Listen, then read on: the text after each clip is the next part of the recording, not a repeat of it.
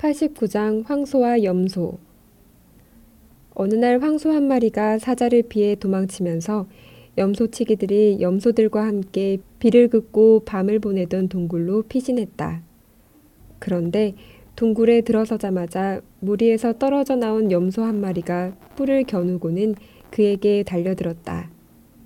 하지만 동굴 입구에서 아직 어슬렁거리던 사자 때문에 황소는 염소의 공격을 참을 수밖에 없었다.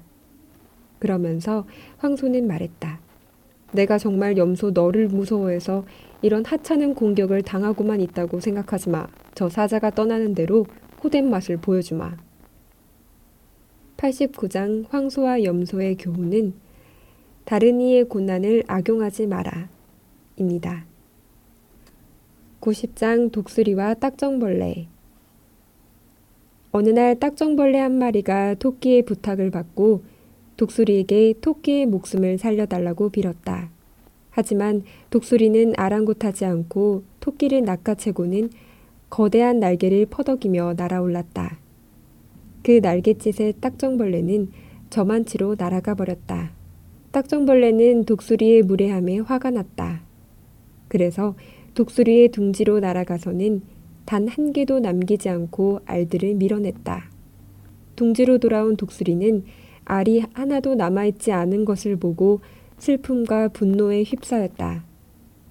그렇지만 범인이 누구인지는 끝내 알지 못했다. 그렇게 한 해가 지났다. 독수리는 저 높은 바위산에 둥지를 지었다. 하지만 딱정벌레는 기어코 독수리의 둥지를 찾아내서 다시 한번 알들을 떨어뜨렸다. 절망한 독수리는 위대한 제우스에게 찾아가 그 무릎에 자신의 알을 품게 해달라고 애원했다. 감히 제우스를 해하려는 이가 있을 리 없었다. 그래도 딱정벌레는 다른 방법을 찾아냈다. 제우스의 머리 꼭대기에서 윙윙대며 날아다니는 것이었다. 제우스는 딱정벌레를 쫓아내려고 자리에서 일어나 버렸고 독수리의 알들은 다시 그의 무릎에서 떨어져 박살이 났다. 그제야 딱정벌레는 자신이 왜 그런 짓을 했는지를 제우스에게 고했다. 제우스조차 딱정벌레가 그릇된 일을 했다고 혼내지 못했다. 그래서 그 후로 제우스의 명에 따라 독수리들이 알을 낳는 봄에 딱정벌레는 잠을 자게 된 것이다. 90장 독수리와 딱정벌레의 교훈은 가장 약한 자에게도 부당한 일에 복수할 방도는 있다. 입니다. 91장 늙은 사자와 여우 나이 때문에 이빨과 발톱이 닳아버린 늙은 사자가 젊었을 때처럼 사냥을 할 수 없게 되자 아픈 채를 하기 시작했다. 방방 곳곳에 자신이 아프다는 소문을 낸 다음 동굴에 가만히 누워 손님을 기다리기 시작했다. 그러다가 손님이 그의 병문 안을 오면 사자는 그 손님들을 하나씩 잡아먹었다. 그러던 어느 날 여우도 사자의 병문안을 갔다. 하지만 여우는 신중했다. 일단 동굴에서 멀리 떨어진 곳에 서서는 사자에게 공손히 건강이 어떤지 물어보았다. 그의 말에 사자는 자신이 몹시 아프다고 대답하면서 여우에게 잠깐 굴로 들어오라고 했다. 그러나 여우는 현명하게 바깥에서 머물겠다고 말하며 친절하게도 사자에게 초대해줘서 고맙다는 인사도 잊지 않았다. 하지만 동시에 이런 말도 덧붙였다. 이리 초대해 주셨으니 기꺼이 들어가고는 싶습니다만 신기하게도 사자님의 동굴로 들어간 발자국은 많은데 나온 발자국은 하나도 없네요. 그럼 손님들은 대체 어디로 간 걸까요? 91장 늙은 사자와 여우의 교훈은 타인의 불행을 경계로 삼아라 입니다. 92장 사람과 사자 어떤 사람이 사자 한 마리를 길동무 삼아 숲속을 여행하고 있었다. 그러다 둘은 사자와 사람 중 어느 쪽이 힘과 지혜가 더 월등한지를 놓고 말싸움을 시작했다. 곧 둘은 숲속의 공터에 이르렀다. 공터에는 네메이아의 사자를 때려눕히는 헤라클레스의 조각이 서 있었다. 그 조각을 보고 사람은 말했다. 이것 좀 봐. 역시 인간이 세다니까. 제 아무리 백수의 왕이라도 사람의 손에 걸리면 이렇게 박살난다고. 사자는 그 말에 코웃음을 쳤다. 그릉, 저 조각도 결국엔 사람이 만든 거잖아. 사자라면 아주 다르게 만들었을걸? 92장 사람과 사자의 교훈은 결국 모든 것은 이야기를 하는 사람과 그의 관점에 따라 달라진다. 입니다. 93장 당나귀와 강아지 옛날 옛적에 어떤 사람이 당나귀와 강아지를 함께 길렀다. 주인은 자주 강아지를 쓰다듬으며 친절한 말도 해주고 먹다 남은 음식도 기꺼이 내주었다. 강아지도 매일 주인과 마주칠 때마다 그에게로 달려가 꼬리를 흔들며 뛰어올라서는 주인의 얼굴과 손을 핥았다. 하지만 당나귀는 강아지를 못마땅해 했다. 아무리 먹이를 잘 먹고 있다고는 해도 당나귀는 너무 많은 일을 했다. 거기다가 주인은 당나귀가 무슨 일을 하든지 거의 신경 쓰지 않는 것 같았다. 당나귀는 질투심에 사로잡혔다. 그러고는 어리석게도 자기도 강아지처럼 행동하면 주인의 사랑을 차지할 수 있을 거라고 생각했다. 어느 날 당나귀는 제멋대로 외양간을 나와 뚜벅뚜벅 집 안으로 들어왔다. 그러고는 식탁에 앉아 있는 주인을 보자마자 마구 발굽을 휘두르고 히히힝 울부짖으며 식탁 언저리를 뛰어다녔다. 또 강아지가 그랬던 것처럼 앞발을 들어 올려 주인의 무릎에 얹고는 자기 혀로 주인의 얼굴을 핥으려 했다. 결국 의자는 당나귀의 무게를 견디지 못하고 쓰러져 버렸고 당나귀는 주인과 함께 식탁에서 떨어지면서 깨진 접시 위를 굴러다녔다. 주인은 당나귀의 이상한 짓거리에 겁을 먹고 하인들을 불렀다. 부름을 받은 하인들은 부엌으로 달려가 주인을 괴롭히는 당나귀를 때리고 발로 차면서 외양간으로 돌려보냈다. 그곳에서 당나귀는 멍청한 짓거리를 해서 매만 버렸다며 홀로 후회했다. 93장 당나귀와 강아지의 교훈은 어떤 사람에게는 적절한 행동도 다른 이에게는 무례하고 버릇없는 행동일 수 있다. 자신의 성품과 성격에 반하는 행동으로 호의를 얻으려 하지 마라. 입니다.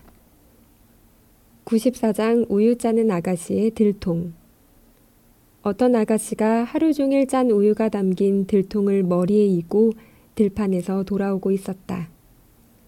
그녀는 길을 걷는 동안 자신의 미래에 관해 이것저것 상상하고 있었다. 이렇게 신선하고 맛있는 우유라면 좋은 크림을 만들 수 있을 거야. 이 크림으로 버터를 만들어 시장에 내다 팔고 받은 돈으로는 달걀을 사서 병아리가 깨어나게 해야지. 달걀 전부에서 병아리가 나오면 뜰은 곧 건강한 병아리들로 가득 찰 거야. 그러면 그 병아리들을 5월째쯤 전부 팔아서 돈으로 바꾸는 거지. 그리고 그 돈으로 축제에 입고 갈 멋진 새 옷을 사는 거야. 남자애들이 전부 나만 쳐다보면 어떻게 하지? 분명 몇 명은 나한테 수작을 걸 텐데. 안 돼. 일단 모두 튕기는 게 좋겠어. 하지만 여기까지 상상했을 때 아가씨는 마치 정말로 남자들의 구애를 거절하듯 머리를 가로저었다. 그 바람에 들통은 땅에 떨어지고 말았다. 그리고 들통 속에 가득 담겨 있던 우유는 물론이고 버터를 만들고 달걀에서 병아리를 깨어나게 하고 병아리를 판 돈으로 새 옷을 사려고 했던 망상과 함께 우유 짜는 아가씨의 자존심까지 사라져 버렸다. 94장 우유 짜는 아가씨의 들통의 교훈은 병아리가 깨어나기도 전에 닭부터 찾지 마라. 입니다. 95장 한쪽 눈이 먼 숫사슴 한쪽 눈이 먼 숫사슴이 성한 눈은 들판을 향하게 하고 멀어버린 눈은 바다로 향한 채 풀을 뜯고 있었다. 이렇게 하면 들판에서 사냥개가 다가오는 것을 볼 수 있을지도 모른다고 생각했다. 그러나 그는 바다로부터 위험이 시작되리라고는 전혀 예상하지 못했다. 그 바람에 해안에 배를 댄 뱃사람들이 자신에게 화살을 쏴서 죽일 때까지 위험을 알아챌 수 없었다. 그래서 숫사슴은 죽어가면서 이렇게 혼잣말을 했다. 참 어리석었어. 들판의 위험만을 살피느라 바다에서 목숨을 노리는 줄도 몰랐다니. 95장 한쪽 눈이 먼 숫사슴의 교훈은 부르는 전혀 예상치 못한 곳에서 닥쳐온다. 입니다. 96장 구두쇠 어떤 구두쇠가 자기 집 뒷마당의 비밀 장소에 금을 숨겨두었다. 그러고는 매일 그곳을 찾아가 금을 파내어서는 꼼꼼히 개수를 확인했다. 문제는 이 구두쇠가 너무 자주 금을 확인했다는 점이었다. 그 때문에 구두쇠를 눈여겨보고 있던 도둑이 금이 숨겨진 장소를 외워서는 어느 밤중에 금을 훔쳐가 버렸다.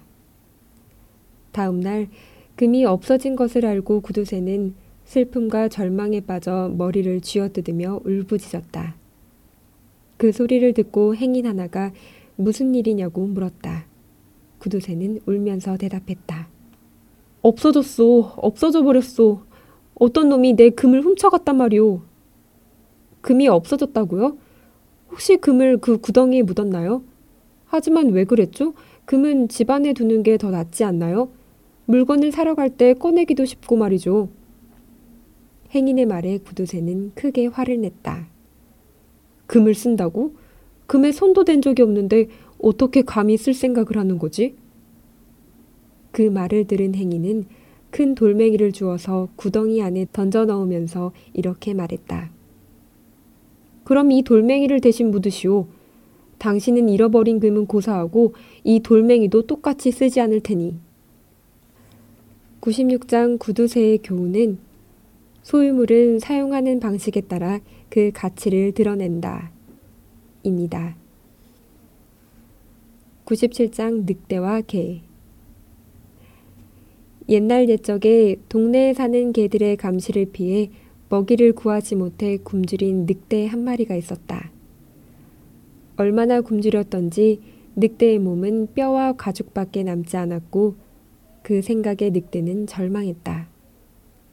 그러던 어느 날 밤 굶주린 늑대는 집에서 멀리 나와 서성이던 살찐 동네 개와 마주쳤다. 늑대는 당장이라도 개를 잡아먹고 싶었지만 그러기에 개는 제법 힘이 있어 보였다. 싸우기라도 한다면 자신이 오히려 크게 다칠지도 몰랐다. 늑대는 개에게 체격이 좋다고 칭찬하면서 말을 걸어보았다. 그러자 개가 대답했다. 원한다면 당신도 나만큼 좋은 먹이를 먹을 수 있소. 그렇게 숲속에서 비참하게 살지 말아요. 어째서 고기 한 입 먹자고 그토록 싸워야 하는 거요? 내가 방법을 알려주겠소. 그러면 당신도 잘 먹을 수 있을 거요. 늑대는 개에게 물었다. 어떻게 하면 되는 거요? 개는 대답했다. 사실 별건 없소. 지팡이 짚고 다닌 사람들은 쫓아보내고 도둑이 들어오면 짚고 집안 사람들에게 꼬리만 치면 되지. 그러면 닭뼈에 고기 조각에 설탕에 케이크에 별의별 음식을 다 먹을 수 있을 거라오. 좋은 말과 따뜻한 손길은 말할 것도 없고. 개의 말에 늑대는 자신이 그러한 행복을 맛보는 광경을 상상했다. 그러고는 감격해서 울음을 터뜨릴 뻔했다. 하지만 그 순간 그는 개의 목 부근에 난 털이 닳고 피부가 쓸려 생긴 자국을 발견했다. 그런데 목에 난 상처는 대체 뭐요? 개는 당황하며 대답했다. 아무것도 아니오. 그럴 리가. 자세히 좀 봅시다. 진짜 아무것도 아니라니까. 그러면 그게 뭔지 말해보시오. 이건 그러니까 나를 사슬에 묶어두는 개 목걸이에 쓸려 생긴 상처라오. 개의 말에 늑대는 울부짖었다. 뭐 쇠사슬이라고? 그렇다면 마음대로 돌아다니지도 못한다는 말이오? 하지만 개도 지지 않고 대답했다. 가끔은 마음대로 돌아다니기도 한다오. 게다가 마음대로 돌아다닐 수 있든 없든 그게 무슨 상관이오. 상관이 있고 말고 자유를 빼앗겨야 한다면 당신의 그 호화로운 먹이는 고사하고 세상 모든 어린 양의 부드러운 고기를 준대도 난 싫소. 늑대는 그렇게 말을 남기고 숲속으로 도망쳤다. 97장 늑대와 개의 교훈은 자유만큼 값진 것은 없다. 입니다. 98장 여우와 고슴도치 여우 한 마리가 강을 헤엄쳐 건너다가 세찬 물살을 만났다. 여우는 물살에 휩쓸려 내려가지 않으려고 갖은 애를 썼다. 하지만 그 탓에 간신히 건너편 강둑에 닿을 때쯤에는 몸 여기저기에 상처를 입고 지치고 말았다. 이윽고 파리떼가 상처에서 흘러나온 피냄새에 이끌려 여우 위에 내려앉기 시작했다. 그래도 여우는 달아날 힘조차 없어 그 자리에 누워 있을 수밖에 없었다. 마침 지나가던 고슴도치가 그 광경을 보고 친절하게도 이렇게 말했다. 내가 파리를 쫓아줄까? 하지만 여우는 손사래를 쳤다. 아니, 하지 마. 차라리 파리떼는 그냥 놔둬. 벌써 배를 다 채웠을 텐데 뭐. 게다가 지금 이 파리떼를 쫓아버리면 더 굶주린 벌레들이 몰려와서는 얼마 남지도 않은 내 피를 죄다 빨아먹을 버릴걸? 98장 여우와 고슴도치의 교훈은 더 큰 화를 피하기 위해서라면 작은 화를 참는 편이 차라리 낫다. 입니다. 99장 박쥐와 족제비들 박쥐 한 마리가 실수로 족제비 둥지에 들어갔다. 족제비는 잽싸게 박쥐를 낚아채고는 잡아먹으려고 했다. 박쥐가 아무리 살려달라고 빌어도 이렇게 말할 뿐이었다. 너는 쥐잖아. 그리고 나는 쥐의 천적이지. 쥐를 잡는 족족 먹어치우는. 족제비의 말에 박쥐는 울부짖었다. 하지만 전 쥐가 아닌데요. 쥐가 날 수 있던가요? 이 날개 좀 보세요. 저는 새라고요. 그러니까 제발 좀 보내주세요. 결국 족제비는 박쥐는 쥐가 아니라고 인정했다. 그래서 그를 살려주었다. 그러나 며칠 후 이 어리석은 박쥐는 또 실수로 다른 족제비의 둥지에 들어가고 말았다. 그런데 이번에 마주친 족제비는 공교롭게도 새의 천적이었다. 그래서 이 족제비도 발톱으로 박쥐를 낚아채서는 잡아먹으려고 했다. 그러면서 이렇게 말했다. 너는 새로구나. 그러니까 맛있게 먹어줄게. 그 말에 박쥐는 울부짖었다. 뭐라고요? 내가 새라고요? 생각 좀 해봐요. 새는 깃털을 달고 있죠. 그런데 난 깃털이 없잖아요. 그러니까 난 쥐예요. 좌우명은 고양이를 타도하자고요. 결국 박쥐는 이번에도 살아남을 수 있었다. 99장 박쥐와 족제비들의 교훈은 임기응변으로 일을 처리하라 입니다. 100장 돌팔이 두꺼비 어느 날 어떤 늙은 두꺼비가 이웃들에게 자신은 제대로 교육받은 의사라서 어떤 병이든 고칠 수 있다고 떠벌렸다. 그러자 여우가 이 소문을 듣고 두꺼비를 찾아와서는 그를 살펴보고 이렇게 말했다. 두꺼비 선생님, 소문의 모든 병을 치료하실 수 있다지요? 그런데 그 전에 먼저 본인의 몸부터 잘 돌보셔야 할 것 같습니다. 그 병이라도 걸린 것처럼 울퉁불퉁한 피부랑 관절염이라도 걸린 것 같은 걸음걸이만 스스로 고쳐내신다면 뭐 누군가는 당신의 소문을 믿어주겠지요. 하지만 그게 아니라면 차라리 다른 직업을 알아보세요. 백장 돌팔이 두꺼비의 교훈은 남을 고쳐주기 전에 자신부터 고쳐라. 입니다.